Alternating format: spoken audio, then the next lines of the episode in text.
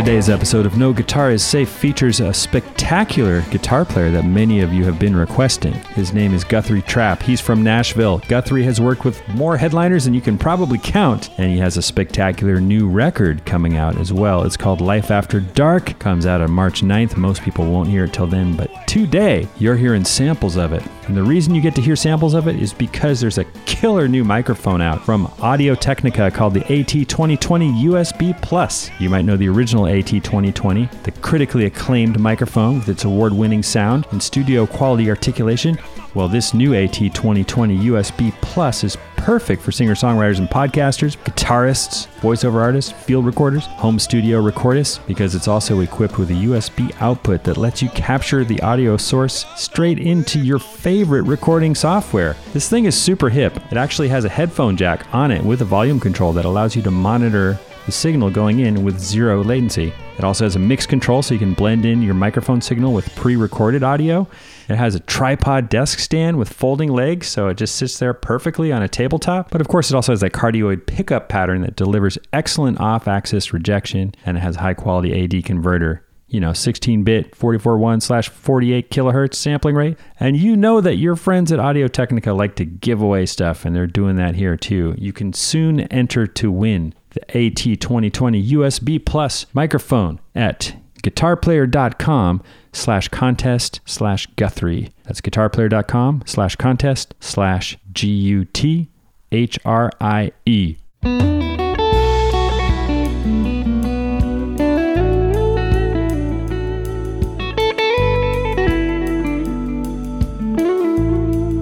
So, with that, I'm Jude Gold, and we're going to head over to Guthrie's Hotel. He's got a nice suite there for us, meaning there's like a living room area where we can jam out a little bit through some practice amps. We're each playing like Telecaster style guitars, and the reason he has such a nice hotel room is because he is such a cool boss on this run. On this day, which was two weeks ago here in Los Angeles, he was in town with the amazing John Oates, one half of Hall and Oates.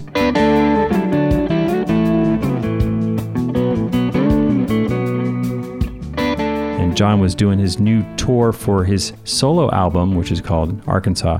And they're doing all this awesome Americana stuff slash country.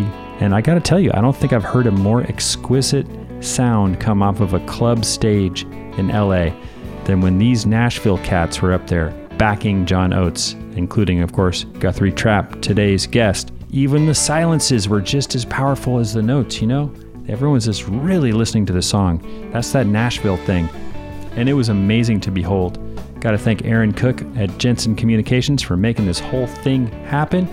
And wow, what a treat to see all of them on the famous Troubadour stage on Santa Monica Boulevard in West Hollywood.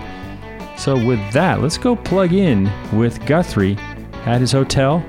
It's cool, we're super relaxed. It's before sound check, and we're just hanging out. So let's fire up the copter, put that sucker on the roof of that building, and get the guitars out. I'm Jude Gold. Thanks for listening. No Guitar is Safe, episode 67.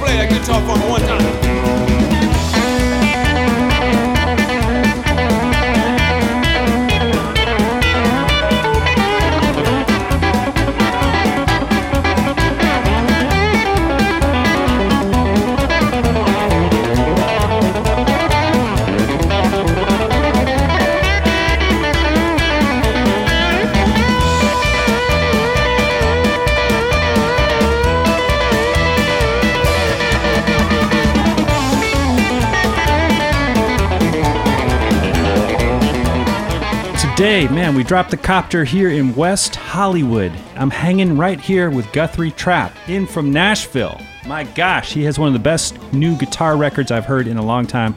And I'm not just saying that because he's staring at me right now with his badass Telecaster looking. What guitar is that? That's the Russ Pahl Jr.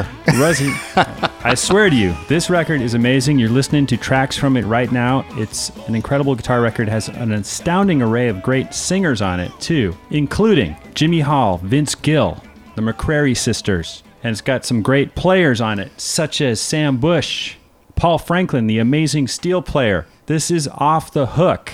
I really have a good feeling about this record because everything on this is a song. It's not just a shred fest or something like that. Although there's, there's nothing wrong with a good shred fest once in a while.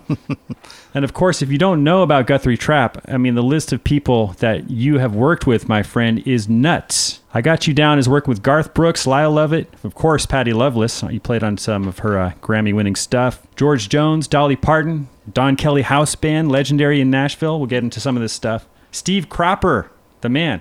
And of course, you played a lot with uh, one of my favorite players on earth, Jerry Douglas, 4 years in his band. It's just nuts, man. Thanks for being here today, Guthrie. It's my pleasure, uh, Jude. Can't wait to get into some great conversations and, and have a chance to pick a little bit with you. And dude, I know how it is fitting it in before a sound check, and then you got the gig, and then you're back on another airplane tomorrow going to San Francisco, where I'm originally from. So Oh, awesome. So I really appreciate you uh, sandwiching us in for some guitar time today. Man, thank you. The pleasure's all mine, and looking forward to playing the Troubadour tonight with uh, with Sam and and uh, and and Paul Franklin on the gig. It's gonna be fun. You're in town because you're playing with John Oates, Right. legendary half of the hugest duo in rock pop history, Hall and Oates, and you're all over his new record, which is called Arkansas, and he's doing a tour, and you're bouncing around from city to city, Mm-hmm. and you're fitting in some Guitar Player magazine time. I love it.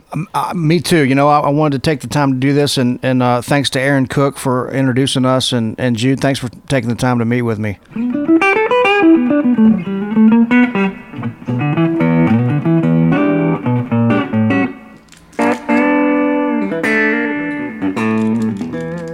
That's a cool guitar. Yeah, well, sir. I have a Fender Telly too, but Yeah, that's an older sir, isn't it? it's trying to look old. Yeah, it's cool. It's about five years old. It's all you know, fully Kinda distressed, relict. And then um, this thing to me has a really great telly tone from what I know about tellies. Uh-huh, it does. but it really feeds back on if I ever want to do a high gain kind of song. I just You know the, the one thing I do know about like for the for my personal taste, I like guitars that don't have overwound pickups yeah, or that are super hot. You know, they work great for hard rock and metal and stuff, but for for rootsy stuff like country and blues and and that kind of stuff. I really like having pickups that are pretty much stock, kind of stock, you know, and that's Yeah. probably what you're digging about that guitar is they're probably pretty stock pickups, like the pickups on this Russ Pahl guitar that he he made. He hand winds, he makes his own pickups. It's got a Strat pickup in the front and then a Telly classic Telly pickup in the back but the one in the back is almost microphonic. Like if you tap on the body, you get this real kind of live. So, that's you know, what, yeah, that's what's going on with mine too. and- but it's but they sound great. I know. when they're almost on the verge of being too microphonic. That's like the Roy Buchanan tone and that kind of stuff is like really. It's an awesome sound, but yeah, that can Yeah. be a little finicky. That guitar, yeah, man, tell us about it. It looks like a '50s classic Telecaster, but it ain't. Well, no. So my my number one guitar that I had for like you know 14 or 15 years, I had it refretted, and it completely changed the whole guitar. It made it feel really weird to me. It made it kind of stiff feeling, and it just kind of took the the the worn in feel of the guitar away. And it kind of freaked me out a little bit. So that guitar's in the shop getting refretted for probably like the third time right now. Oh, okay. And then so I started um, What's that guitar? that's a Floyd, and this guy used to work at Joe Glaser's shop, and he made uh, a handful of guitars. Um, and I got lucky to get one of the best ones he made. Kenny Vaughn has a couple of them, and some different guys in town. But uh, that, I love that guitar. And then Russ Pahl, the uh, famous steel guitar player in Nashville, does a lot of sessions. He started building these guitars. So I've got two of his. One of them's gold with some uh, bound neck and a Firebird pickup in the front that he winds, and then a classic Telly pickup in the back. Uh, that's a very cool, unique guitar, and I'll send you a photo of that. And then this guitar is one I picked up from him uh, not too long ago that I, I haven't even paid for yet. I'm just kind of trying it out, but I'm I'm really digging it, and it looks a lo- it looks a lot like uh, Marty Stuart's number one that he had from Clarence White, the double B bender, you know, the double thick, two bodies with the B bender prototype kind of thing that he did Wow. that he had from Clarence White. But that's what this guitar looks like. If you know, for Tobacco sunburst. it's kind of a tobacco sunburst, heavy relic, Strat pickup in the front, black Strat pickup in the front, and uh, these I love the way these pickups sound. He really he Yeah. really does a good job. I know we're only running through little uh, baby amps here, Roland Cubes, but can Yeah. we hear that for a second? You Yeah, absolutely. You got to stretch out those strings. You just put them on. I- I you got a show tonight. I know it. Let me find my pick, and I'll be good to go here. Let's see. Yeah. Okay. So here's the front pickup.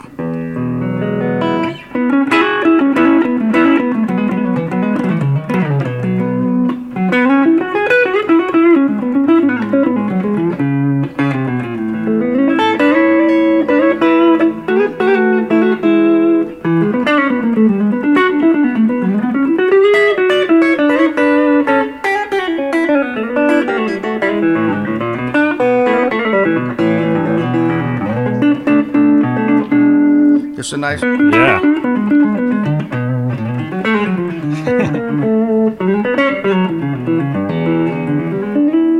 You're the kind of good, you're the kind of player that can just make any any amp sound killer, man. Oh, man, thanks. Fantastic. What else do you do with that guitar, tone wise? Uh, well, we have a little bit of a, a slightly kind of little bit of a you know overdriven sound on the amp, but a lot of times I would probably do uh, like maybe some funk rhythm on the on the middle s- uh, selector where I'm using both pickups, you know, the telly middle position, and that would sound something like this, you know.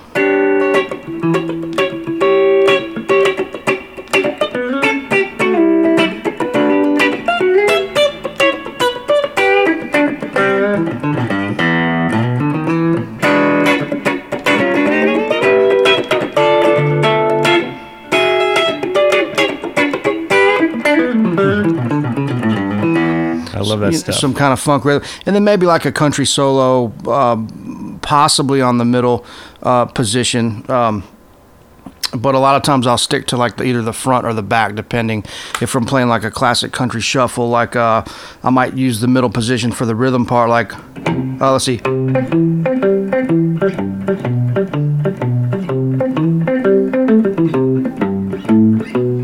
Know, you're kind of doing that kind of like little kind of a shuffle pattern on the guitar. And then for the solo, for, you know, playing that kind of stuff, I would probably uh, start on the front pickup, you know, and play something like. Uh, uh,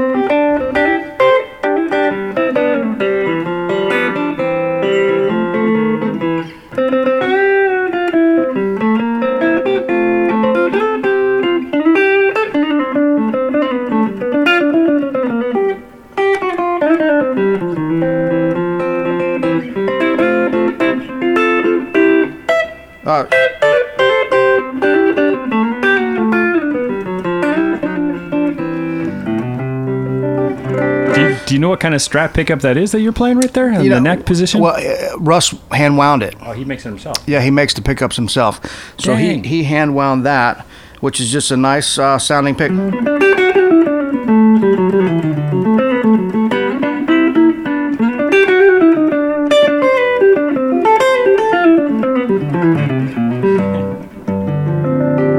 And then the back, you know, for, uh, you know, staying with the country shuffle kind of thing, you can still, you know, you can go from. Um, from that nice front pickup, almost a jazz or a swing kind of vibe, because it is a shuffle. Uh, you go to the back pickup and you got that whole thing. Uh,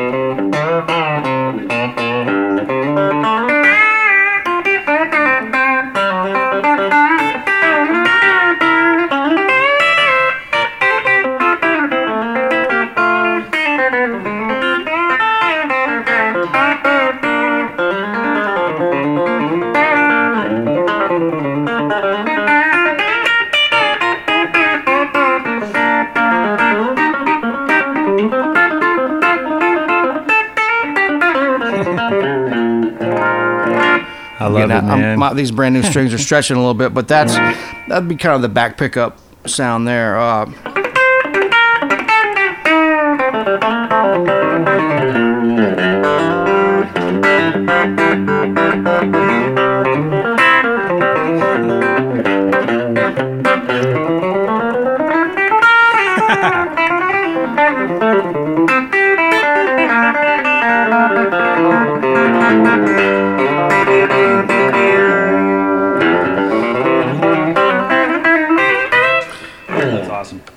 When you're doing your uh, hybrid stuff, do you do you actually use your fingernails? Like right in that last run, you were using your middle finger on your Mm-hmm. picking hand, and also your ring finger. You- Are you using your fingernails on those, or just your tips? Or yeah, so so what I like to do is if I'm, I'll, give you the. This is kind of a long answer, but if I'm if I'm playing anything kind of like jazz oriented where I'm or flat picking like something like that, I'll use just the pick, and that'll sound like you know like some single note lines, you know, where I'm playing uh, like a. uh, that'd be like just the pick, and then when I start incorporating the more like the triads and the and the double stops and stuff like that,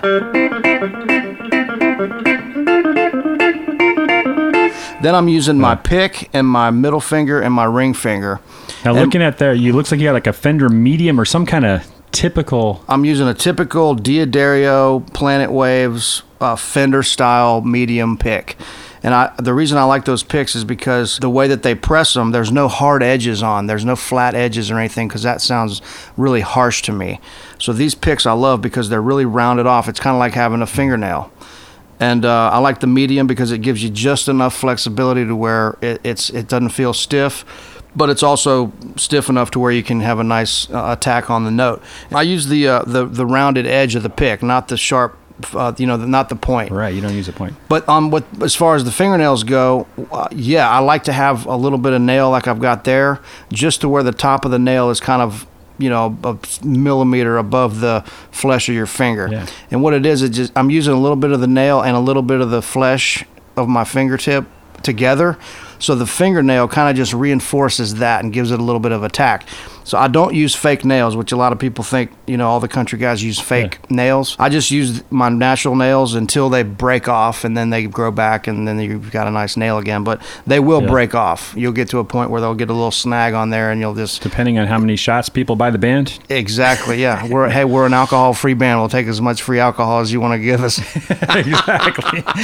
But There so that's go. the deal. And then and then sometimes I'll even use my little finger. You know, I'll, Yeah. I'll, I'll use the whole chordal thing where you're kind of playing these. You know,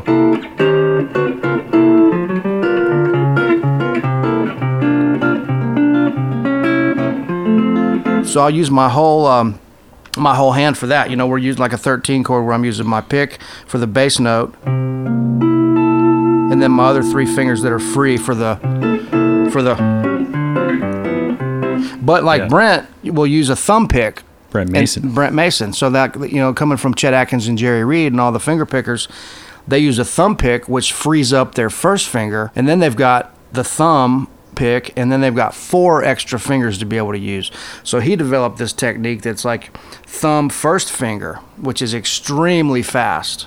Yeah. So that's a pretty good technique too. That's but I- vicious. all the you know he grew up with Jerry Reed and Chet Atkins being his influences, and I grew up uh, with Tony Rice and a lot of bluegrass players. So I'm t- tend to play more of the flat pick and the blues rock stuff and whatever, but and jazz. So I tend to like the pick and the three the three fingers kind of technique there. But yeah, it comes in handy. I mean, I find that technique coming in no matter what style of music I'm playing. I mean. Um, you know, unless it's just a real straight up uh, like bebop kind of jazz flavor or swing feel, then I'm using less chicken picking techniques or whatever hybrid techniques. But you know, that comes in handy with even like Latin stuff where you're doing these big wide chords. Uh,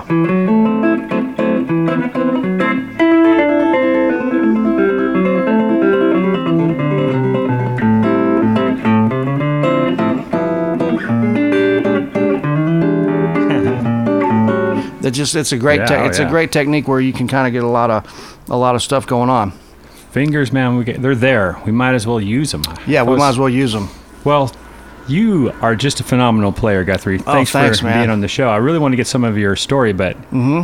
first, let's take another listen to these tracks on your album. Absolutely, yeah. There's so much. There's not a dud on this album. Every song is not only amazing, but it also there's like a story behind each one in terms of oh, like, thanks. who you have on it. Mm-hmm. Like for example, Mojo Working. That's just monstrous. It's uh, Jimmy thanks. Hall. Yeah, Jimmy Hall. Real quick, should we shut that door? It's up to you. Yeah. If you want Let, to. us shut the door. Yeah.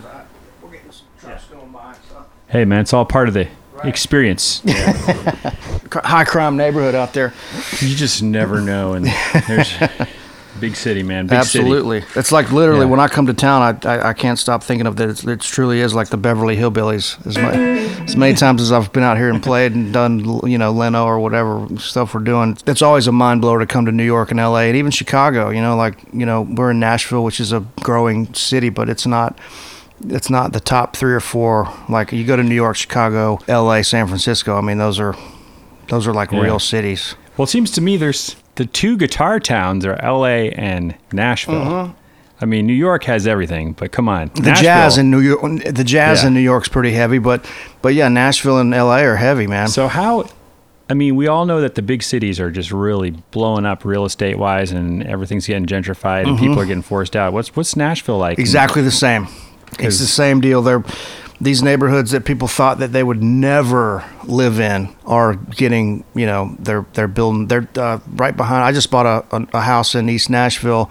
I've got some rental property that we run the school and stuff in Berry Hill that I bought six years ago, and I bought another house in East Nashville about seven months ago. And it's a brand new house, and it's it's I'm guilty of being buying a tall and skinny they call it, you know, which is they'll tear down one old house that's been there for 50 years and build four new ones on the lot. They learned know? that from LA, I think. I guess they learned that from LA. So then behind me, uh, some guys that have lived there for 40 years, they got bought out and now they're building, you know, three story houses that'll sell for $600,000 right behind the, the, the alley from where I'm at. And I mean, it's a funky neighborhood. There's a train track right by there. Uh, there's a bridge right behind it. It's not. It's not like a beautiful lot that these guys are building on, and they're going to charge a shitload for these houses. You know, so Yeah. it's happening right there. And, and East Nashville is like the Brooklyn of Nashville. It's like Right. killer indie rock scene. Everybody's super hip. I mean, in the neighborhood that I'm at, people literally not too long ago have been. There's been some shootings and robberies and this whole thing. And there's also pour over coffee to go with it. Exactly. yeah, yeah. So right around the corner from my house, a 30 second walk on the corner is like a super trendy uh, cafe that they that, that these people from New York just opened up. There's a tattoo parlor uh, with this guy that's super famous who goes and gets flown all over the world to do tattoos. He's got a place there. Have you got any tattoos yet from him? I don't have any tattoos yet. No, I'm 39 and I don't have any tattoos, but I've been thinking about getting a couple. Hey, well, can you tell us any preview of what you're thinking? I have no idea. It's just this thought has finally entered my mind of like to maybe try to get a couple tattoos, but I don't know. It'd have to be something pretty special that I'll that would mean something, you know. But anyway, it's a trendy neighborhood, and Nashville is very much becoming a like a miniature version of Los Angeles, where all these people are moving out there, and the entertainment industry and the and the pricing for us seems like it's getting super high. But for somebody out here that can move to Nashville, put their kids in really good schools, have a yard, to them it's like they're moving out there Yeah. buying a six hundred thousand dollar house and putting money in the bank. So And I get it. How's the guitar scene, the music scene? In The that? music I mean, scene is incredible. It's thriving in Nashville. I mean, there's probably 40,000 singer songwriters that are working in restaurants and coffee shops and whatever they're doing to make a living. And there's all these writers' nights and all these new writers and tons of young people that are there to to live the dream. You know, they're they're writing and they're setting up appointments and everybody's co-writing together and the the circle of players and, and musicians is it's pretty huge. The, the the pool's getting very very deep. You know. Well, you've kicked a serious amount of ass, man, because you're going to be working as long as you want to be working. So, Well, thanks. congratulate you on everything you Well, achieved thank- on the guitar, man. Thank you for saying that, man. I really appreciate it. And and the older I get, the more fortunate I I've been grateful I am that I'm able to do this and make a good living doing it. Because the fact is is is if I was to move to Nashville now. I wouldn't want. I wouldn't want to move to Nashville now and try to do what I did 17, 16 years ago. I want to hear how you, You got know? to Nashville, but maybe you could just quickly tell us how you even got involved in the guitar. What made you pick it up in the first place? Well, uh, I grew up on the Gulf Coast, right on the Florida Alabama state line, and we were like the one percent of of people that were into music and culture down there. My parents traveled a lot. Uh, my mom's from the D.C. area. My dad's from Chicago. They moved down there 40 years ago, and uh, they, what did they do professionally? Or my dad was in construction and fine woodworking and ended up building wooden boats down there. And then as he got older, he got into doing massage therapy. And uh, my mom has always just had, she worked for the local colleges down there and uh, worked for the Department of Ag- Agriculture in D.C. and then moved down to the Gulf Coast. But they weren't musically talented at all. My dad strums a little bit on the guitar, and my mom takes a couple guitar lessons just for fun. They're 70 years old and still kicking really good. I mean, they're in fantastic health and they hike and do all this stuff. They're amazing people, but uh, they but they weren't players, you know. But my dad's youngest brother, uh, my uncle Jerry Trapp, was a self-taught musician. He always had guitars and mandolins and uh, dobros and all kinds of stuff laying around, you know, his music room where I hung out with him all the time after school. And I quit school two weeks into the tenth grade and never went back. Never finished high school, never went to college, and I knew from when I was probably about eight years old that I wanted to be a musician of some sort. You know, was there any kind of moment where you really fell in love with music as a kid? yeah, I was about eight years old, and I started getting into it. My, like I said, my uncle and his friends would rehearse, and they had bands, and and when they would go on break and and take a break, they'd set their instruments down, and I'd go up and pick up the guitar, crank up the amp, and start you know learning how to play like you know just blues licks and stuff like that, and then and then um, uh, I got into playing bluegrass and learned how to play the mandolin and got a gig with this local band. I was like 12 years old, and we played every Wednesday night. So as I got into my teenage years, that when the bills started to come in, like it's time for me to, pay my car insurance or my or whatever your first bills are as you're a kid, I was making money playing music. I could pay my bills.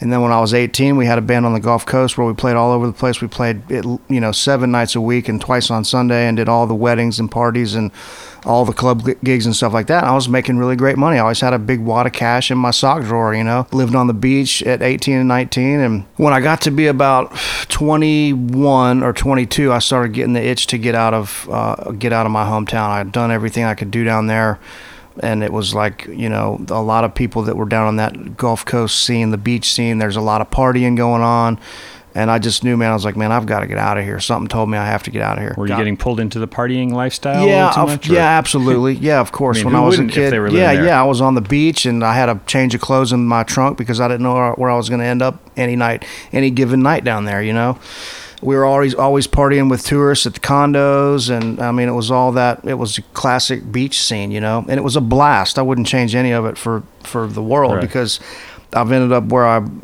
I belong, I guess, you know, through how, through that path, but. Uh, so I got an apartment in Nashville on Music Row. I knew a couple people there. How old were you Um, then? About I was 22. 22. Yeah, yeah, I was 22. And so, going back for a minute, the Flora-Bama, where I learned how to play a lot of music down there, that was our main club gig. Uh, there was a festival there once a year called the Frank Brown International Songwriters Festival. And all these guys from Nashville would come down and play this two or three week festival, and they were all songwriters. So I didn't grow up playing any um, cover music. I, it was all original music with songwriters and old jazz and blues covers and stuff like that. Uh, if any covers, it was old obscure stuff. So that was a pretty big part of my upbringing. Was not I didn't grow up playing any top 40 music. We didn't have top 40 radio in the house. My parents were huge uh, connoisseurs of music, Sam Bush and all the bluegrass and new acoustic guys, and a lot of folk music and old rock and roll. Um, not the Beatles and Led Zeppelin, but like um, a lot of Bob Dylan and Van Morrison and kind of that kind of stuff, you know. But my uncle had a record collection that was anything from Johnny Winter to some Lynyrd Skynyrd and Allman Brothers stuff, some Southern rock and blues. Uncles rock are and always so cool, right? Uncles are the best. yeah, changed my. You know, those guys changed my life. So. I was always kind of exposed to that type of music, and the Songwriters Festival was our my direct link to Nashville. And some of those guys, big songwriters up there, they saw me play and and they knew they were like, man, you got to come to Nashville. So that I was about 18 or 19, and the guy goes, I was in the pool room at the Bama uh, about four o'clock in the morning, and Carl Jackson goes, hey man, have you ever thought about moving to Nashville? And, and I thought, well, man, what am I supposed to do? Just pack up my bags and leave? And he goes, yeah, we did it when we were 30 years old with two kids. So yeah, that's what you do. You need to come up here. So I, eventually it started getting, you know, like took me a couple years, but when I was around 22, I just, I did, I got an apartment on Music Row. Uh, lived there for two years and then lived on 12 South uh, in Nashville for about eight years. Then I bought the property in Berry Hill and, and I still have that. That was six years ago. And then now I'm in East Nashville. So Wow, man, it's what- been pretty incredible. We started a postgraduate music school, got the online lesson school going with ArtistWorks, which is an ama- amazing thing I've been doing for a couple years. I still do sessions in Nashville, and, and the teaching thing is great. And then touring with John Oates here is why I'm talking to you. We're here in West Hollywood. Uh, we're going to play at the Troubadour tonight with John Oates. We've been out on about a 12 or 13 day this leg of the tour and then Yeah. uh, I don't really tour a whole lot like I like I used to now that I've got these other things going on I can kind of chill in Nashville Yeah. but I love working with John. Of all the Dude, artists I've worked with, he's by far the greatest. I mean, it's it's really cool. That's super cool, man. Let's Yeah. listen to a track. You're on his new album, which is called Arkansas. Mm-hmm. And Yeah. I guess you're playing electric guitar pretty much throughout. Yeah, I'm playing all the electric guitar. It's it's the band is of course John, uh, and then um, he's playing some guitar. I'm playing electric guitar. We've got Russ Pahl on steel, Nat Smith on cello, Sam Bush on mandolin, Steve Mackey on bass, and uh, Josh Day on drums. He loves all the Delta blues stuff. He's a huge fan of like. Uh, Mississippi John Hurt and, and all these guys that played, you know, fingerstyle guitar, um, Delta blues style, Doc Watson, a lot of these guys like that. He loves that stuff. What he did was he kind of this is kind of a shout out to to all his his influences, you know, and Right, right. there's a lot of great original uh, songs on here, but there's also some very obscure covers Oh. Great that he stuff did. on there. It's cool stuff. If you ever, ever speak to angels, if you ever,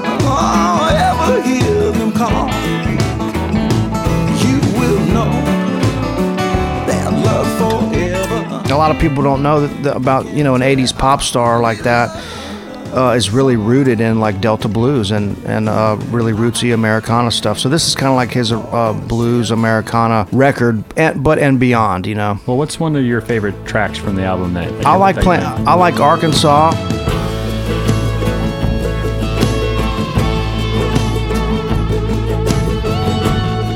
Is that you? That's steel guitar. That's Russ Pahl on the steel. Through a bunch of distortion? Yeah, he's playing. He plays through it with a lot of effects. That's cool. Now, what about Dig Back Deep? Dig back deep. Now I know I did play the guitar solo on that. What you waiting on?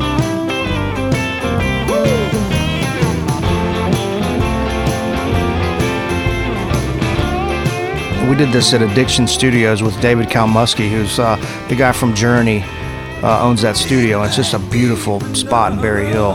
Really a great studio. Wow. That was fun. Back, dig back deep. Back. Yeah, I was playing this guitar. No, I, I was playing one of Russ's other Telecasters that he brought that day, and I never played the guitar before. And Russ had it, and uh, I said, "Man, let me play that on a couple tracks." And I think I ended up, I ended up playing it on half the day at least.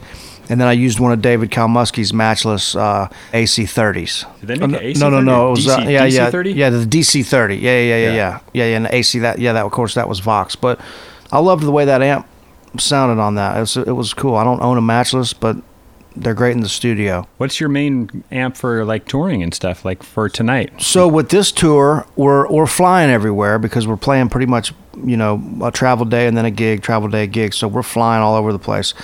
So I'm I'm using a I had a really small pedal board built. What I wanted to, do was I wanted to be able to travel as light as I could. So we're all using backline amps except John is carrying his little A A E R acoustic amp, which is like the size of a lunchbox. Right. Sounds really good. So he checks that. But I'm just getting, um, we're using uh, SIR backline basically everywhere with, uh, I get a deluxe reverb reissue, Fender deluxe reverb reissue. One night, I think I played out of a Princeton uh, reissue because we were in a really super small place. But uh, that usually works well for me. Do you push it to where it's breaking up a little bit? Because those things are loud. Or- Sometimes, yeah, yeah, yeah, and and um, you know, John's funny. He doesn't want he doesn't like the bass or the or lead guitar facing blowing right up behind him. So I'll I'll sometimes scoot over a little bit, or I'll turn the amp just a little bit to accommodate him, and then I can crank it up pretty good. I mean, yeah, for a Fender, Dude, I use those all the time, and I literally put them on the on their backs. You gotta Yeah. put some under the very back, so there's not like the tubes are right on the right, right, floor. yeah, yeah, Basically, they're on their backs. Yeah, yeah. So what I do from playing in clubs a lot, I growing up too, you know, I don't ever put amps up on a chair. I don't ever tilt them towards me. I just like to set them on the ground and have all the treble blow past my legs because the treble develops once you get out. It it tames down a little bit once you get 20 or so feet, maybe Right. less in front of it. So, I, the last thing I want to hear is that speaker blowing Yeah. right up at my head. So I, I'll set it just behind me a little bit, and then you know put my pedal board out kind of close to the front of the stage. To me, that that I like the way that sounds because the treble is not shooting right up at my ear. I love that sound, but do you ever feel like you're killing people in the front row if there's like Probably. an intimate situation? yeah, probably so. Yeah. They're like holding You know. their ears, going, "Turn up the But, vocals." but most of the time, the the sound man will tell me if if we're doing that, and then I'll and then like in New York, we played at Joe's Pub. We had a really hard time getting the vocals up where they needed to be over the band in there, and so I put. Uh, I think I was playing through a Blues Junior that night, and I put the the other spare amp directly in front of it. I just put it right in front of it, and the other one was mic'd, so he had control of the of the PA rather than me just blowing out the front row. Oh, But so you put the spare amp in front as a baffle. I just used it as a ba- as a baffle. Yeah, Genius. yeah. So Never it, thought of that. you know whatever works i mean I- i'm not a super technical guy but uh so with with most most fender amps you know i'll i'll at least turn them up to four and a half or five if I can do it. I think four and a half, five is a sweet spot. If you start getting above five, it, they get a little too nasty for me. But I like the way they feel. The notes kind of jump out if it's a good sounding amp. They they jump out really nicely around four and a half or five is really the sweet spot for me for any Fender amp. And that's the Right. thing about you know a lot, of people that are like, man, what what amp should I get? And I'm like, well, the deluxe reverb is perfect if you're just going to have one amp. That size is great because you can play some different size venues. But really, you got to have a bunch of different amps for different situations. So if I have a Princeton and I'm playing at a coffee shop style place or something like that, a small club, I'm still going to turn that Princeton up. Oh, yeah. It's just it's about getting that sound and that attack and that feel on your guitar at those different levels. If you got a super reverb and you go into that gig, you're, you're going to turn that thing on five, you're going to blow everybody away. But if you're Yeah. outdoors or you're at a big, like you're at the Fillmore or some big place, you're going to be able to take a twin or a super and crank it up and Yeah. get get a great tone. Every amp has a sweet spot. It's all about the sweet spot and having enough amps to where if you are gigging a lot of different situations, you're going to be able to be able to get your tone and cover. Because the last thing you want to do is, you know, you don't want to take a super reverb or a twin into a coffee shop and have to turn it up to like, you know, one. It's going to sound terrible. It's but sound flat. Yeah. yeah, yeah, right. You won't get any feel out of it. Well, I can't remember what the initial question was now at this point, but I think I covered uh, that and more. Well, before I forget, what is on your little pedal board that you uh, Yeah, travel uh, with? I mean, So I, I took my my large session board that's in Nashville. I've got a large session board, and then I've got a little bit smaller, like a pedal train junior, that has about eight pedals on it. And what I did was uh, that one was a li- was a little too big. I couldn't fit it in my backpack. So what I wanted to do on this tour was I'd scaled down. I got Exact Tone Solutions in Nashville to build me a small little travel board, which they do amazing work. Barry and, and Greg over there are fantastic. And I wanted to I wanted to be able to put the pedal board in my suitcase and then when I get to the hotel I take it out of my suitcase and put it in my backpack to go to sound check in the gig. So this pedal board is uh, it's got a tuner, a Boss tuner into an RC booster into a Nobels, a vintage Nobels ODR1, and then I go into a T-Rex, one of the original T-Rex trim Tremster, I think it's called, that red tremolo, and then into a Strymon Brigadier delay, and then out to the amp. Um, and then the power supply is under the Brigadier to where I can tap nicely on the the tap tempo of the Brigadier's lifted up a little bit. It sits right on top of the one spot, uh, and I can't remember the, the the the numbers of that power supply, but it's one of the nice little one spot power supplies. well, let's, man, let's take a little jam break. Let's play. Let's play one of your tunes off, off your record. Absolutely, let's do it. You're gonna have to put, put, pick up your guitar. Oh, oh yeah. Oh, No, you mean we we're gonna play one live? Yeah, let's see if we Oh, can. Sh- now shit. Now I gotta remember them. Um, How about uh? Oh yeah, we can play that. Yeah, let's I play love a this. little bit of this that. I love this tune. Shag Shag Rug Burn. It's hard to play anything without a band here. Let's see. Uh, I'll see ya. One, two, three, four, one.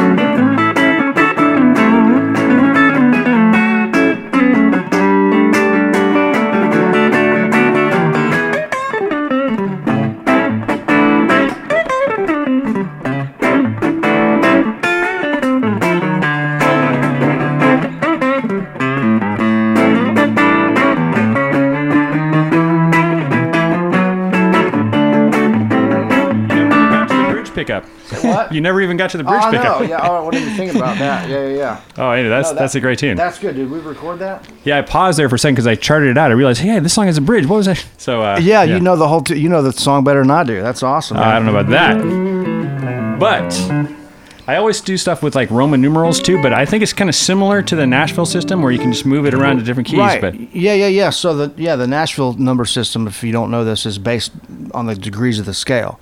Yeah, It's just so it's so easy. People, I think, maybe overthink it a little bit, but you know, if you're an A, A is one, B is two, C sharp is three, D you- is four. and you literally E do is the five. You do the chords that are in the scale though, right? That could be one, two, three. Absolutely, yes. So so basically, you know, one, two, three, four, five, six, seven, one. If somebody says play a flat seven on a chart, you're going to play A to G. Yeah. If somebody says play a one, four, five, you're going to play A, D, E, A. That's exactly what I do, but I just got Yeah. used to using Roman numerals. So I Well, that of- works too. the It's, same- still still yeah, still numbers. It's the handiest thing. Like Yeah, and if somebody says, "Hey, play a play a one, six, two, five," you're going to play uh, A, you know, six, B, mi- B seven, uh, E to A. So, so it's a pretty handy way to do it. And, the, and Yeah. the, the, you're right. The reason why that works so well is because if you're on a session and you've got, you know, the demo of the song is in G, and you get to the session and the singer's like, uh, or the producer or whoever decides is like, you know what, this song would sound a lot better for you if we were in F sharp. You know, and then you, you then you don't have to sit and rewrite the whole song yeah. in F sharp. You just go, you just change one letter at the top of the page from G to F sharp, and you're in the same, you're in the same thing. So it's huge. Yeah. Once it's pretty uh, great. once you learn your chord progressions and you know that a one, six, two, five, you know, Yeah. Right. Totally. you can hear all these progressions in Right. in your head. yeah. and you don't it- even need to know the names. It's- it really helps, you Names know, just get in the way. They do, and and for me, you know, I think a lot of people like doing lessons with me because of the fact that I'm not teaching a lot of music theory. I'm basically just showing you how to play the way I learned how to play, which is the the importance of knowing your chord shapes and no, you know, of course, knowing what sounds go with with with with what. I'm not just playing out of shapes and scales and stuff like that. Of course, we're trying to make music that's emotional and has some feeling to it, but you do have to know your different chord inversions and the, some arpeggios and scales around those chords because it's all about just connecting those shapes. You don't want to only know one C chord and be able to play over that C chord because then you're you're limited and you're stuck, you know. So to be able to play up the fingerboard and Yeah. not get lost, you have to know those different chord inversions and all the the information around those which you know when i learned that when i was maybe 14 or 15 years old it completely changed my whole life because then i could see the shapes and i could see how if you learn your d position uh, chord and all the shapes around that if you move it up to g or a or c or b or whatever it's the same so the beauty of the guitar is everything repeats right. so once you learn if you learn a lick in one area you should you you, you kind of know it everywhere at that point you know Well, one thing I love about you is that you you learn you learned in the trenches, man. You learned to groove Mm-hmm. and play a million different songs by the time you were probably 18, and then and you ended up in Nashville. Yeah. Maybe you could tell us about you got a pretty prestigious working class gig in town with Don Kelly. Yeah. Tell us tell people about Don Kelly and, and where that gig is. I will. And to preface that real quick, I will say this. One of the things I've been thinking a lot about lately is the fact of what you just said of a lot of guys that are, you know, my age and, and, and older, of course. We, when we were kids growing up, we didn't have the internet was not so prevalent. You know, we didn't have YouTube. I was putting still putting the needle on records. I'm just old enough to be able to have had to do that. You know, so basically, you, you, I mean, that's a huge point of kids today. They you have to get out and play. You have to get with a band. You have to get in some situations where you're where you're kind of thrown into the sink or swim situation of of of that experience of playing in a band, playing live, play at a club, play some gigs, get out and play in those kind of situations because these days and it's great because we have YouTube and all the learning facilities there. I mean, you know, being able to pull up anything in the world on your computer. But I, I think a lot of kids are wanting to just go they're getting their 10,000 hours in playing, but it's in their room. And then they want to jump right to being a YouTube star. It's a good point. I think you got to get 10,000 hours grooving with other musicians You too. got to groove with other musicians. There's no there's nothing in the world that can take that experience, you know, to, to that Yeah. can that can equal that experience. You have to have that experience of playing. And that's one of the good things of Nashville is you can't you you know, as much as we talk about Broadway being kind of a a trench down there, if you're a young player and you move to town, you can go down there and work 4 hours a night playing songs. And man, you're going to get a huge education doing that. And that's when I moved to town, I was super lucky that Broadway wasn't as crazy as it is now. Now there's 40 clubs down there, probably at least, with tons of music and all these, you know, different crazy, it's nuts down there now. But when I moved to town, there was a handful of, of great places. People were still playing real country music. You could go into Legends on the corner and hear a great steel guitar player. You could hear some really good music. Now it's gotten a little more watered down because of, you know, they want to have DJs on the third floor and and all that shit. But when I met Don Kelly, when I got my apartment on Music Row, the only thing I knew to do was go down there and try to get a gig with those guys because that was the best kind of street cred local gig in town. That's the Don Kelly band gig at Roberts, and he still does it. Although I think he's about to retire coming up here pretty soon. But well, he's been down there for so long. But like you know, Brent Mason got his start in that band. Redd Volkaert played in that band. Johnny Hiland got his start in that band. Uh, then I did it for four years. JD Simo came in after me. Daniel Donato came in after him. Now there's another kid down there that's like 16 or something years old who's going to be, you know, he's he's going to be the next cat. But uh, when I went down there, I would just stand in the doorway and watch those guys play for hours. And met Don, and I knew all the guys. And I always, I just told Don, I said, "Hey man, if you ever need a sub for this gig, uh, I was in a band on the Gulf Coast where we did a lot of these same songs and, and a lot of roots music. I said, you know, I love the blues. I know you love the blues, and um, and I'd love to do this sometime. So he never let me sit in. He never called me to do anything, and that went on for months. And then, um, uh, one of the songwriters that I knew from the Flora-Bama from the festival that I was talking about earlier, he ended up walking by on the sidewalk and saw me and Don standing there talking one night. His name's Joe Sun. So Joe comes up and goes, "Hey Don," he goes, "Man, you need to get this kid up to sit in one night." And then finally, that's what it took. Once Don heard from somebody else that he's had known for a while, he said, "He said, all right, man, come out next Sunday, bring your guitar, and uh, and we'll get you up to play a couple tunes." Well, I did, and I did that about two or three times, and then uh, Don goes, "Hey, man, Johnny's leaving this gig. If you want the gig, you can have it." And I was like, "Of course, you know." And that was my start to being able to not have to leave That's town awesome. to make a living. I, was, I played with Don for a year or two. You know, Wednesday. Uh, I played with him for four years total, but the first year or two, I was pretty exclusively just playing with him down there Wednesday through. We played Wednesday through Saturday, six to ten every week. It was a lot of playing, and man, my chops were burning on that gig because we'd play super fast tempos and all this crazy stuff. And then I got the gig with Patty Loveless. She came down and heard me one night, and I ended up touring with her and playing on a couple of her records. Yeah. And then um, when One that of is with like a Grammy winning record, right? yeah, one won a Grammy. I think that record was called Mountain Soul 2, and I can't even remember what song I played. I played a bunch of uh, mandolin and acoustic guitar on that record. Uh, I didn't play any electric guitar on that record. I don't think. I might have played a Okay. couple tunes, but then when that gig ended, I started uh, Jerry. I got a call from Jerry Douglas, who I got. He Sam Bush I've known for a long time. Who was actually playing with us tonight at the Troubadour with John as well as Paul Franklin. Um, but uh, Sam gave Jerry my number. J- Jerry ends up calling me. I was at the amp shop, Todd Sharp's amp shop that day, and getting something worked on. And the phone rang, and I picked it up, and uh, it was Jerry Douglas. He goes, "Hey man, um, would you be interested in playing some guitar with me?" I said, "Absolutely."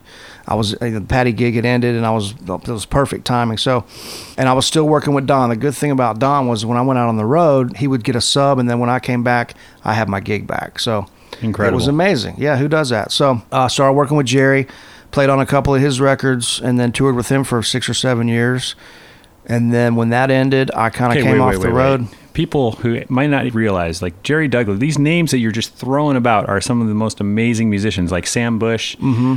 Jerry Douglas, Yeah, those were my childhood heroes. the monster Jimi Hendrix of the Dobro. right. Yeah. Tell us, what did you learn from playing with Jerry Douglas for four years? Yeah, it's pretty incredible because me and my uncle used to joke. We'd listen to all these records down on the Gulf Coast, and uh, you know, Jerry Douglas and Sam Bush to me were like, those were like Godzilla to me growing up, you know, and um, those were my heroes. And um, So we would always joke around. We'd hear the dobro on all these records, and we go, we just laugh and go, I wonder who that is, because of course it's Jerry. He played on everything. And you can tell he's got those signature moves. He's really good, man. And you know, he's a big guy. He's a tall guy. He's got a power. He's powerful. And that thumb, man, with that with that thumb pick, I mean, he just digs in. He uses real big strings, and he's just got the power behind that instrument that he gets tone that nobody else can get. And his phrasing and musicality is just, I mean, he's a genius on that instrument. Do you remember a song from one of the records that you guys recorded that I could fly in here? Oh God, uh, I was on one of his records called Glide, and I've, I'm on all the songs. But then uh, I played some mandolin, acoustic, and electric guitar on that record, and then uh, and then we played on his Christmas record, which is called Jerry Christmas, which I think I named for him. I said, Jerry, you ought to call this Jerry Christmas, like Merry Christmas, but Jerry.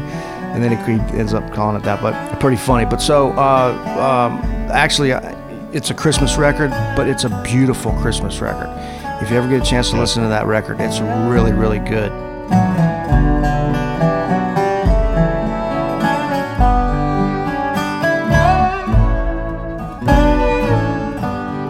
Jerry was uh, th- that was the most challenging music I've ever had to play in my life. Um, it was it was just so him. I mean, all his original material is just uh, it's very creative. It's odd time signatures. There's weird, uh, you know, stuff that you, you really have to work on with that music. It was like eh, you know, every night we were, you know, we had to really be focused and, and lasered in to play that music.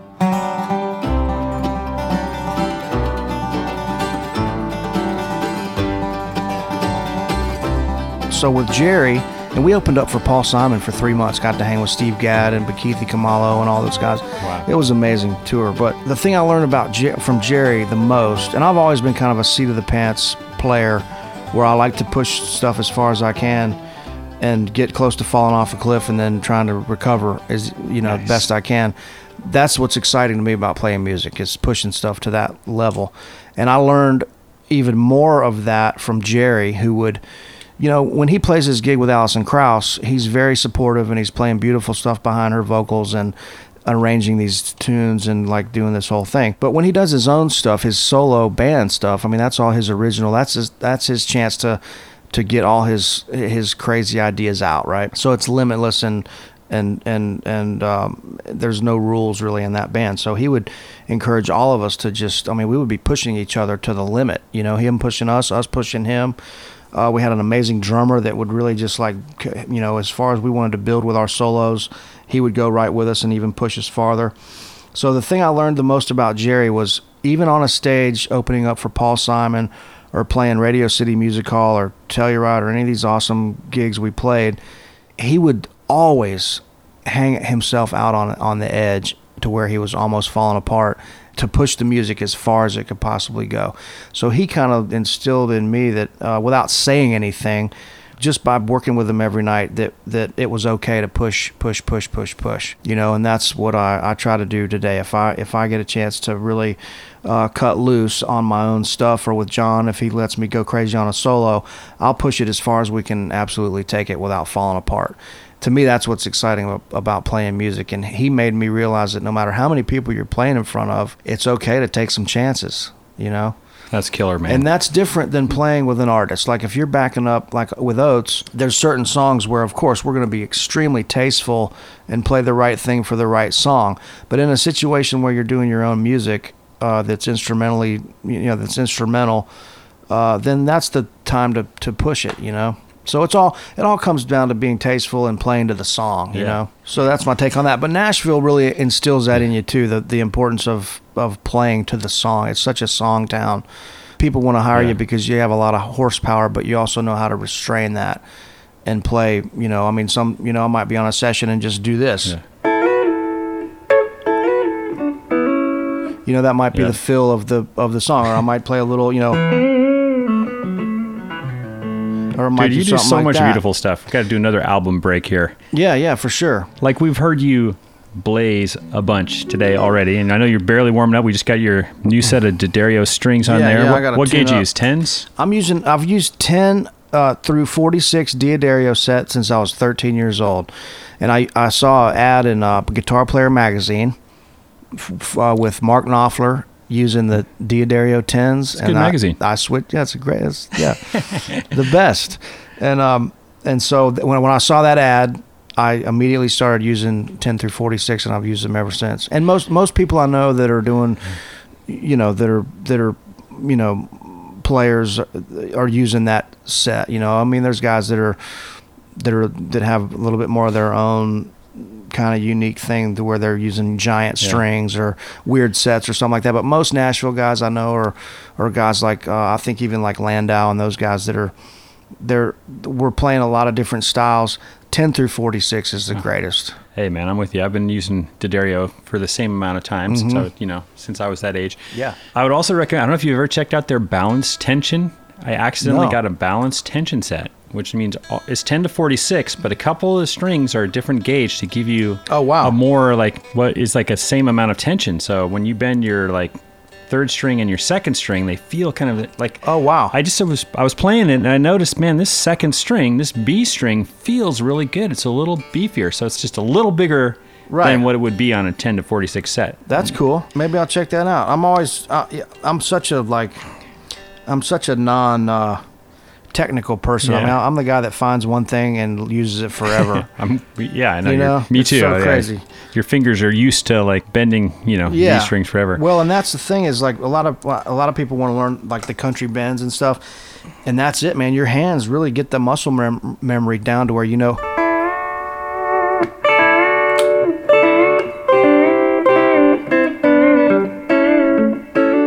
So.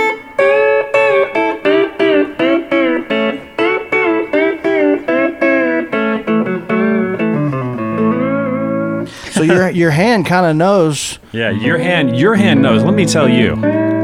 Those bends are so in tune what you're doing. They're Well, so sweet. Yeah, I've tried to work on it because they sound so bad when they're out of tune. Which I mean, every once in a while I'll, I've definitely hit a ringer, but I'm still these st- strings are still stretching a little bit. But I try to tell my students like w- with the bending, it is your your hand Yeah. becomes like a little mechanism. You know, it's like a Yeah. little servo that knows exactly how far to go.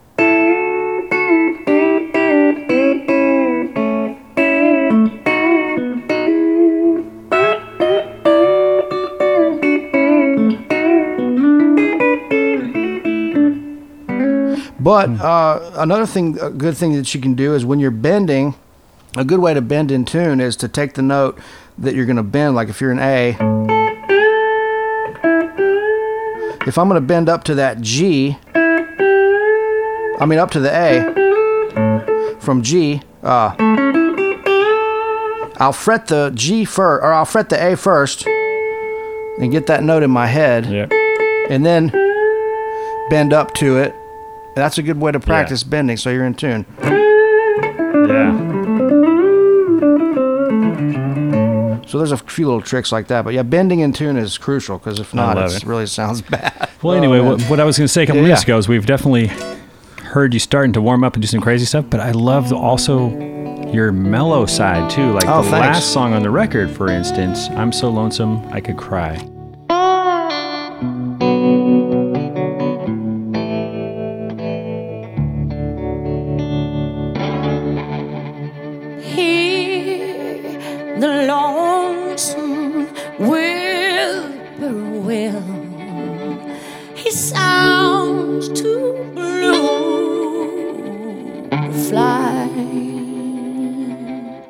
Tell us who's singing there. She just kills me, and then you're playing to go along with it. Oh, thanks. Well, that's Bekka Bramlett, whose parents were Bonnie and Delaney.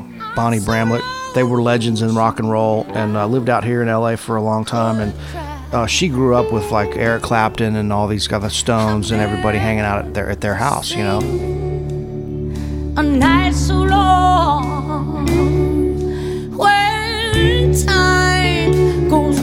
So she's a tr- she's a rock and roll spirit, true and true and true, and um, uh, she's an amazing singer. She's got an amazing personality. She's a very colorful person. Um, so she's very off the cuff, but brilliant. And so when she came in with, to do this song, we were in Sound Emporium A Room in Nashville, which is a beautiful, legendary studio with a great vibe in it, and um, and she came in and she wanted to instead of singing on a beautiful uh, Neumann or whatever microphone that they had, you know, some ten thousand dollar microphone. She wanted to sing through an SM58, sitting Indian style on the floor in the middle of the room, right in front of me.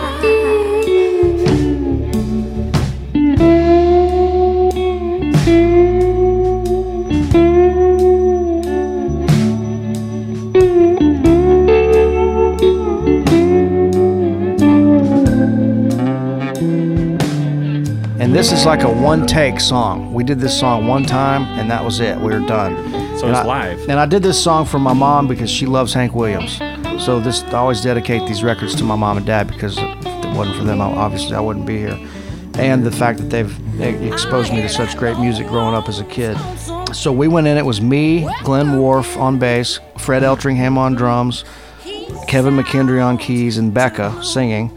And uh, we just, man, we, we, we played the song and, and, and, and that was it. We didn't do anything else. It was a one take, and she's sitting on the floor singing through that SM57 or Awesome, man. 58, and uh, and that was it. So uh, the guitar I'm playing on that song is an old Teisco guitar that I got from a guy named Jeff Senn, who builds guitars in Nashville, and it's uh, it's just I found some out of phase kind of sound on the pickups that I liked. It was kind of Ry Cooder ish, and uh, and again it was one take, so I, I luck I got I got lucky, and and There's there's a little probably vibrato on there or something. yeah, I think I had some tremolo. Yeah, I was probably using a couple effects. Probably had delay and some tremolo on there, which for me is always a subtle. It's always subtle effects, rootsy stuff. But uh, but yeah, that's the Teisco. I played slide on that whole song. What kind of slide do you like to use? I just like a glass slide, like a uh, either like the Cora Eden bottle, kind of Duane Allman style, or just a regular like a Dunlop or something, kind of a something that has a little bit of weight to it. Uh, and I use it on my ring finger on my left hand, of course. And uh, yeah, mute a little bit behind there. Uh, slide is all about the muting, if if you don't know that, but it makes it a lot easier when you start muting behind the slide with your other finger. But yeah, I got lucky on that song to have a, to, a pretty pretty soulful little take on there, and then Now, isn't Bekka also on the uh, on another tune? Nobody's fault but mine. Yeah, she's on no nobody's fault but mine. We also played some slide. With the McCrary sisters. Yeah, and, are and. Danny Flowers. So Danny Flowers is a really good buddy of mine, great guitar player, and he wrote uh, Tulsa Time. Really? he's a fantastic singer and songwriter in Nashville. Also another really colorful, amazing character. So it's Danny Flowers, Bekka Bramlett, and all four McCrary sisters, who are the daughters of the Fairfield Four, the famous uh, vocal group, gospel vocal group. Nobody's fault but mine. Nobody's fault but mine. If I die, my soul belongs. Nobody's fault but mine. I got a Bible in my home.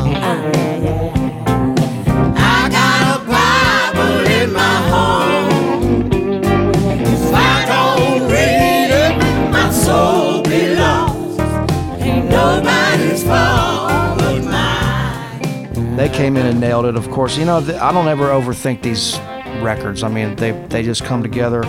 Uh, I either have some song ideas that I'm that I'm wor- working up that I think would be good to go on here, or I'll pick some. Um, like for this record, I wanted to have some vocal guests.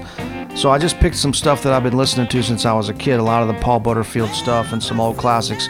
Buck Dancer's Choice, the first track on here is uh, the first time I heard it was my uncle playing it, but then realized that Taj Mahal had cut that a bunch of times, and I wanted to do like a new take on that. And um, the original stuff is just my ideas that I come up with that are either groove or, or chordal or melody based, and then they just go from there. Beautiful stuff. I bet Commodity sounds like an original. Maybe That's an original. Yeah, people really like that song. I think because of the melody is so strong. let's tra- let's jam it. I charted it out. You did. Oh my God, man! He's, this guy's Yeah. putting me on the spot. He knows he's, he knows my songs and my records better than I do. But uh, just one more thing I want to say is with these records, you know, the, the thing that I can do on here is put people together. Like the producing is mo- so much of a casting call.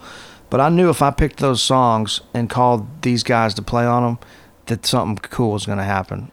I knew I knew it, and you I couldn't agree with sometimes you more, man. Sometimes you don't get lucky, sometimes you do, but I'm lucky to have been in Nashville long enough and to where I can call these guys my friends and have them come out and play on here. But I know I knew if I did New Walking Blues and called Jimmy Hall, that it was going to be good. I knew it was going to be it was going to be something. It's you know? killer. And, and he's So it's a also lot of just fun. he's also just amazing on Mojo Working. He's incredible, and he also sings with Jeff Beck. You know, which is uh, I'm pretty proud of that to have him on here and call him a friend. He's from the Gulf Coast too. And he He's- plays the harp too, right? Plays that, the harp, That plays- harp tone. I, I, I always sometimes think they get better guitar tones than we guitar players get. He plays his ass off, and he's playing through like a Peavey Tweed Delta Blues amp or something crazy.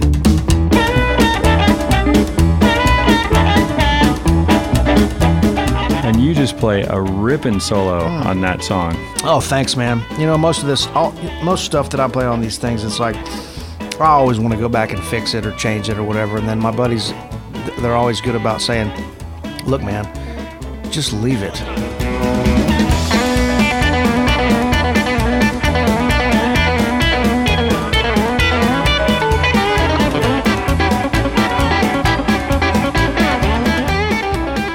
It's not going to, you know, it, it's not ever going to get better. It's just going to be different. You know, so you can go in and play 20,000 solos and try to clean up everything and change everything and punch that note in and punch that note in. But what's ha- what happens is you just get farther and farther and farther awa- away from the live performance, which sometimes you just got to stop and go, hey man, that's what happened. If you don't like that one note, but the rest of your playing on there is, is fine, then just leave it. Because the more you start trying to chase perfection, the farther you get away from the live take. Which I'm learning that it's just like, hey man, Yeah, put it out. absolutely. Well, there's nothing wrong. There ain't no shame in any of those solos on that record. Well, and like thank you said, every song has a story about it. Like in terms of the personnel that Well, you thanks. create. It's not just a noodly guitar record or Well, even a thanks. chopsy, tasty record. It's beyond all that. It's actually cohesive album. Well, thank you very much. I mean, the, I appreciate you saying that. And and like I said, I try not to overthink it. Um, and of course, we care about music, but it's also something that that you really don't want to. If you overthink music, it sounds like it. So you just, like I said, call the right people and and have some good songs, and you're pretty good. But uh, the one thing, I, last thing I'll say about this record that I'm proud of is it's basically a uh, it's a nod to all the influences that I've had from when I was a kid. So, uh, some of the acoustic songs on there uh, from my bluegrass days and acoustic days to some of the more, you know, avant-garde uh, original stuff to the country shuffles to the blues stuff to It's the so some great, like- gospel stuff. You got like this bluegrass jam with crossing the bridge. Yeah. Sam Bush. Yeah.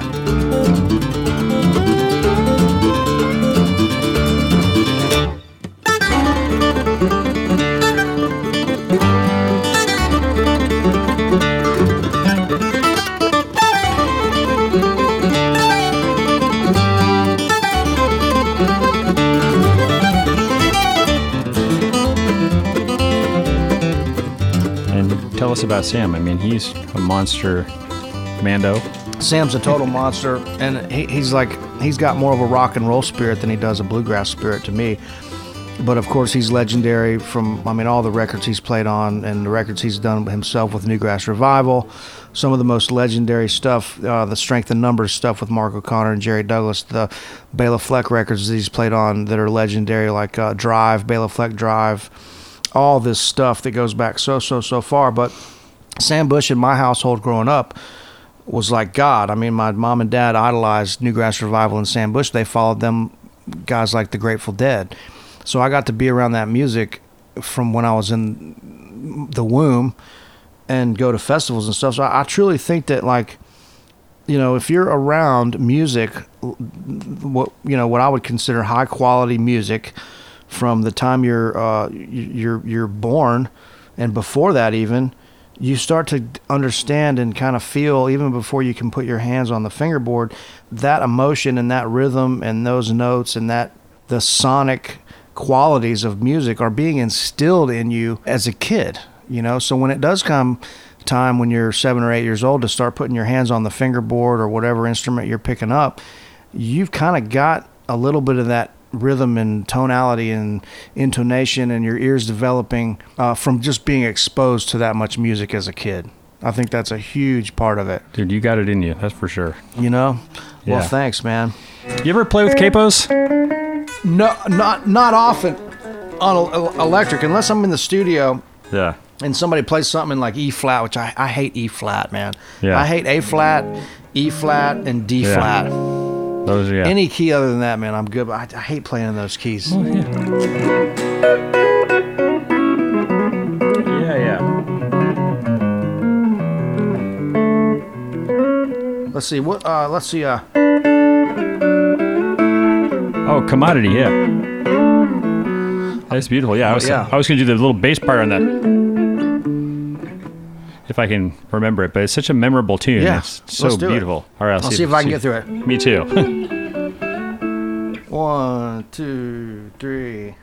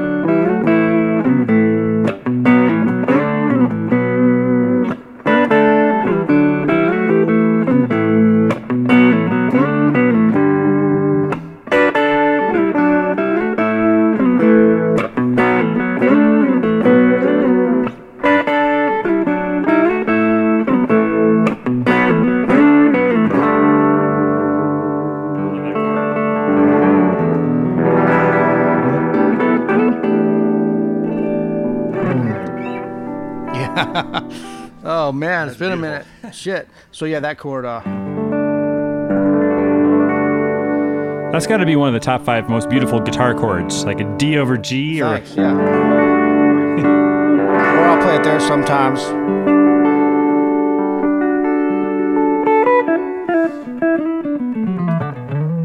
Hey man, it's a beautiful tune. Oh shit.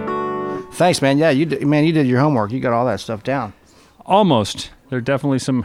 I stepped in some buckets here and there and Yeah, there. me too.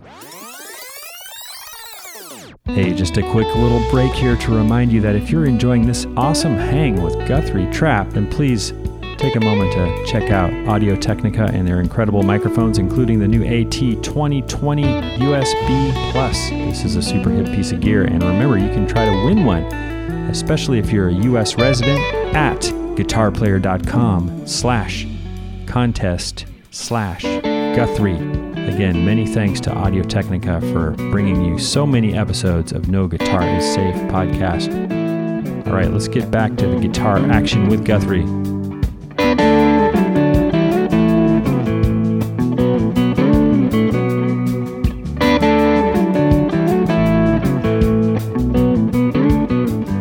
Maybe you could tell us about uh, You're Still on My Mind featuring a couple heavy hitters on there. Yeah, uh, Paul Franklin and Vince Gill, right?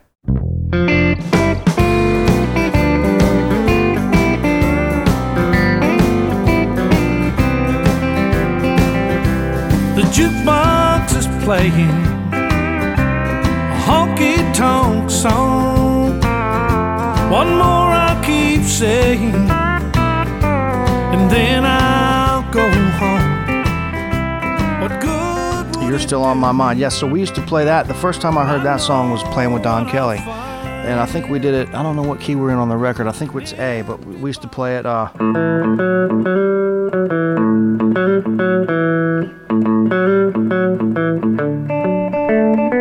maybe it was an A, yeah. Uh, so we'd start on the five.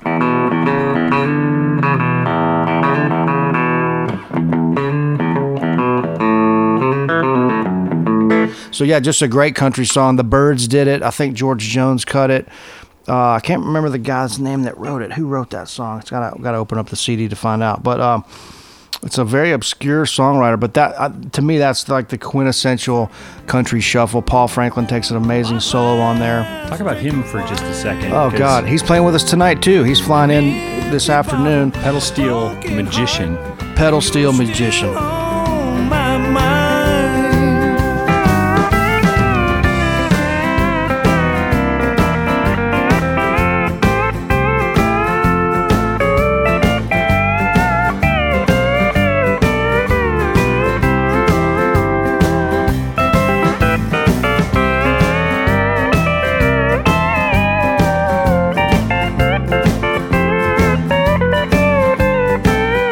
Absolutely. He's just got so much history and he's studied all the legendary guys. He can play any style, anything in the world. You know, some of the, of course, he's played on so many, like thousands and thousands of records out of Nashville. But some of the stuff that I like him on the most is the Dire Straits record on Every Street, which is the last one they made before Mark Knopfler started doing solo records, solo titled records, right? So that record's called Dire Straits on Every Street. Paul's all over it, and it is amazing. And then he also did. Uh, he also played on all the uh, Notting Hillbillies stuff, which was Dire, uh, basically Mark Knopfler, Guy Fletcher, and some of those guys. That record is incredible. If nobody has it, there's some great guitar playing on that record. Those are two of my desert island records. I mean, I love Mark Knopfler and Paul plays his ass off on all that stuff, and of course all the Vince Gill stuff. Tons of records. If it's not John Hughey on Vince Gill's records, it's Paul. There's a great record that Paul and Vince did together called Bakersfield. That's just like a classic country Bible, you know, and, and that rec- record came out a couple years ago, but just a fantastic record. Vince and Paul are playing beautiful stuff on there. He's incredible and and, and such a great guy. Paul is the kind of guy that when he came and cut this song, it was at eight o'clock at night after a session that he had in Franklin. He was heading back to Hendersonville where he lives, and he stopped by my studio on Berry Hill to overdub on this song. That would, this song is so simple. He would he could have played his solo and his parts on this song faster than it had taken him to set up his steel guitar. But he stayed for two and a half hours, told stories, you know, um, crafted an incredible solo, which uh, I've got some video of the bar slants he was doing. I'll show you before we leave here. It's absolutely insane. But man, the guy cares so much about the music. He wanted it to be, the, you know, incredible. So it was amazing. He's got the greatest stories of touring and all the country music, uh, folklore and stuff of Nashville. He's he's quite a quite a guy. That's amazing to have Yeah. these this royalty on your record, and, and you've known Vince for a while, or Yeah, I have. I met him uh, for the first time when I was working with Patty uh, Loveless, and then um, God, that was years ago, 15 years ago or something, and uh, 14 years ago. You know, just you know, he he was amazing. We'd go out and watch his sound checks. He'd hand me that white Tele and and go, "Hey man, check it out." You know, I'd play the guitar, and we just got to be friends. And and, and you know, um, he's a busy guy, and uh, I was I, I asked him, I called him and asked him if he'd sing uh, a song on the record, and and you know, couple, like a week or so later, I got a, a call back from voice, really nice voicemail saying, "Hey man, I'll sing and play whatever you want on the record," and and just it was very gracious and very cool. And of course, I saved the voicemail. I've still got it, and just really cool to to you know that to be able to call him and for him to say yes, you know. And then it took a while. Once he did agree to do it, it took forever to get him on it because he was prepping to go out and do the stuff with the Eagles and was you know super busy cat, of course. So uh, and I was needing to get the record done. This went on for probably two months, and I, the, a couple days before I was going to call him and go, "Hey man, maybe we can get you on the next one if you if you'll if you'd be willing to do it." Uh, but uh, I got to get this thing finished. And so then, not too long after that, a couple days later, he we got an email and he had done the track, and of course he sang beautifully. And uh, he didn't play any guitar. He said, "Man, you got the guitars covered." And he and and, and then he goes, "My only," and which I was already going to put steel guitar on this song, of course, anyway, because it's a classic country shuffle. He goes, "Man, my only suggestion would be to get some steel guitar on there." And of course, we did, you know, and, and of course we got Paul because those guys play together so much. But yeah, I'm a lucky guy, man. Very fortunate to be able to call those guys my friends and, and be able to get them on on the record, as well as Charlie Worsham and. Um, all the other guests that are on the record, I, I, I love them all, you know. I love the Charlie Worsham track, "Oh Lonesome Me." I mean, the one that he sings on. Yeah, That's- absolutely. That is such a catchy old, just classic. Yeah, I love that old. Don Gibson song. it's it's interesting because if you listen to that track, Michael Rhodes played the bass, Greg Morrow played the drums, and if it, the bass line on that thing is so crazy because it's only like a two, you know, there's the there was like two or three chords in the whole song, but the bass line is fly, it's flipped upside down. Yeah, it's like it's the 5-1. craziest bass line. Well, there must be some way I can lose these lonesome blues. Forget about the past and find somebody new.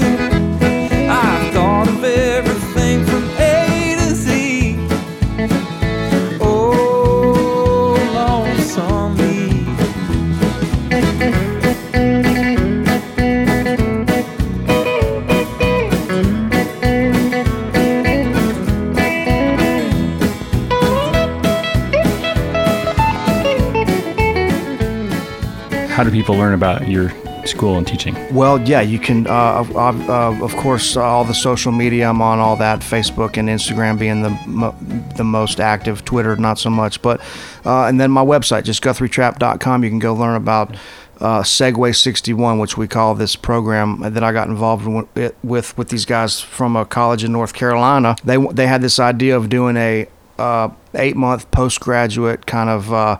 You know all the stuff that you don't learn in college about the music industry all the things that we know that we need to be able to do to survive you know uh, uh, relationship equity you know having nine or ten different irons in the fire thinking more entrepreneurially you know all the things that, that we know now that that takes to survive really and just basic life skills that you can apply to almost anything you're doing so they came to me to kind of help coordinate that and provide uh, mentors to teach this program, which is an, it's an amazing program. It's called Segue 61, uh, which is I know a, kind of a weird name, but that's you know segueing from your four-year program into the music industry. This is a great uh, opportunity to be able to study with all of Nashville's you know working professionals. They come in and teach all these different workshops from uh, songwriting to to uh, instrumentalists to engineers to publishing, tour managing, law, entertainment law, uh, licensing, all the stuff that that encompasses the industry we teach in this in this school. So. We audition uh, people. We, t- we keep it very small. It's a boutique school of about 15 uh, to 18 students, and um, we teach it right there in Berry Hill, where all the studios are, like Addiction and Blackbird and House of Blues and uh, all these different places. So it's very cool. I'm super proud of that. And then uh, I got approached from by a whole different, completely different situation. Was the guys from ArtistWorks in Napa, California, that have uh, 35 different um, teachers, and they do you know all the different kinds of music, different you know vocals and all the different stuff. But they wanted me to do the country electric guitar school, so uh, put together this entire curriculum from you know how to hold the pick all the way through the most advanced stuff. We went out and filmed for six days and filmed like 300 lessons, and it's a subscription-based uh, learning platform. But the thing that they do that's a little different is you you have access to all these lessons, but then you also can do a video exchange where like a guy in Australia will send me a video and go, "Hey man, I'm on lesson." You know, 25 in the intermediate section. I'm, Right. I'm having a little problem with this. What do I do? And he'll send me a video. I'll get it in my queue, go up to my music room, turn on the video camera, and send and send him a video response. Then so there's uh, this personal video exchange that I do with all these students. And That's pretty incredible as a teacher, right? You makes it very easy for me. Yeah, the workload is not that crazy, and uh, not everybody. I've probably got now. I think I've been doing this for about two years with them. I've got about 550 or 600 students all around the world, that's great. and of those students, not everybody sends you a video exchange. So it's not like I'm at the house having to respond to hundreds of videos. Of course, it's it ebb, ebbs and flows, but but um, it's a great tool. I mean, I'm seeing a lot of progress with these guys. So if you get a chance, check out the Artist That's Works. great. I think TrueFire.com does something similar with their shout out to them because Yeah, do a lot of that stuff too. Right. But that's great. ArtistWorks is kicking butt. Yeah, it's kicking butt, and there's great teachers: Bryan Sutton and Paul Gilbert and Nathan East, John Patitucci, Mike Marshall. There's a whole bluegrass school, a whole thing. But Does it ever drive you crazy when you how, when you're so blessed to be out on a tour with an amazing headliner such as John Oates from Mm-hmm. Hall and Oates, and you're missing sessions back home, or when you're teaching and no, because you know a lot of people think I'm in the studio every day in Nashville, which I'm not. I mean, I I do a good I do a good amount of session work back home. But I don't play on any pop country records. People don't call me to do Jason Aldean records and Florida Georgia Line records, which I'm fine with. You know, most of my work is is stuff that's off of Music Row. It's either it's either um, really kind of uh, independent record songwriter records, um, um, or working with somebody like Garth Fundis or Frank Liddell, who's an older you know, I shouldn't say older, but they're older producers in town that are doing like we did the Pistol Annie's record, which is it's great. I'm not a I'm not a great uh, pop country musician, you know. Well, talk about pop country for a second. Like, hasn't country and the mainstream? What do you think of this sort of rockification where there's? Yeah, it's, almost- definitely it's definitely changed. I mean, when I moved to Nashville, you know, what we consider country, what the, what the most of the players in Nashville consider country music is classic country music. You know, which are shuffles and ballads and train beats and cool, you know, uh, even some kind of like Waylon halftime stuff. And you know, those those are the guys that I listen to when I can, you know, think of the term country music. But now it's gotten to where I, I call it southern pop music. You know right. uh, it's just gotten so far away from anything that that links it to real country music or blues or southern rock or anything. I mean, it's to me, it's just completely gone into its own. Uh, its own thing, which is um, there's a lot of loops, there's a lot of hip hop in, in influence, there's a lot of hard rock, 80s rock influence. So stuff that I really can't contribute a whole lot to, you know.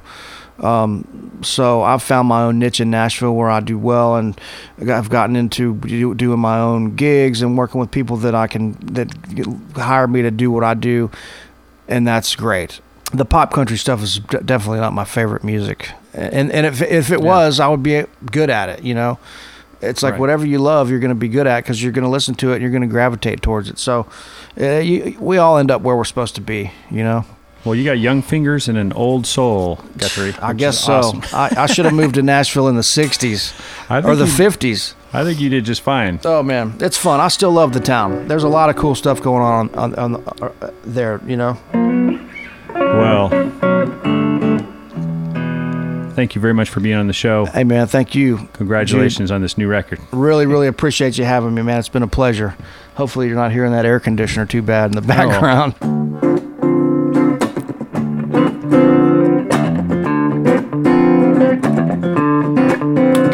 Thanks for being on the show, man. Thank you for having me. Nashville in West Hollywood today.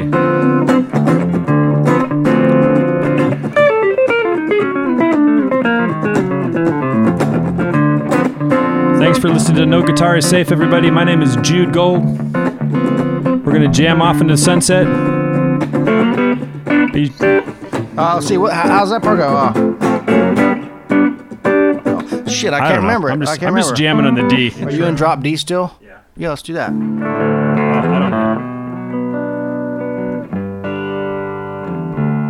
What's that? Just a little. We can just vibe out. That's sweet.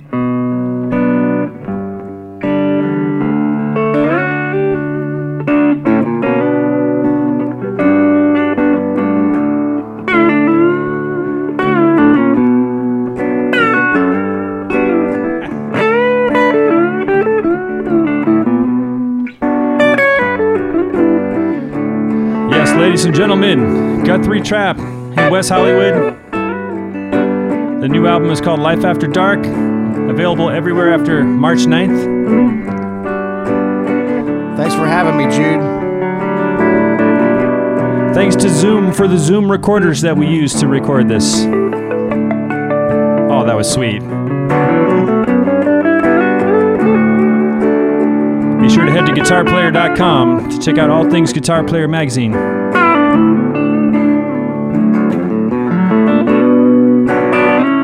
Of course, keep it alive till you're 95.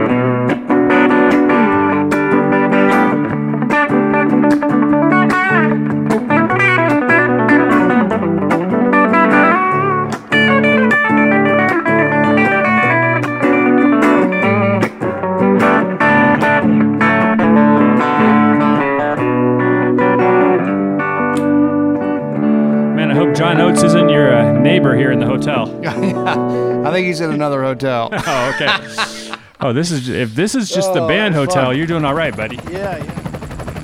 New guitar is safe.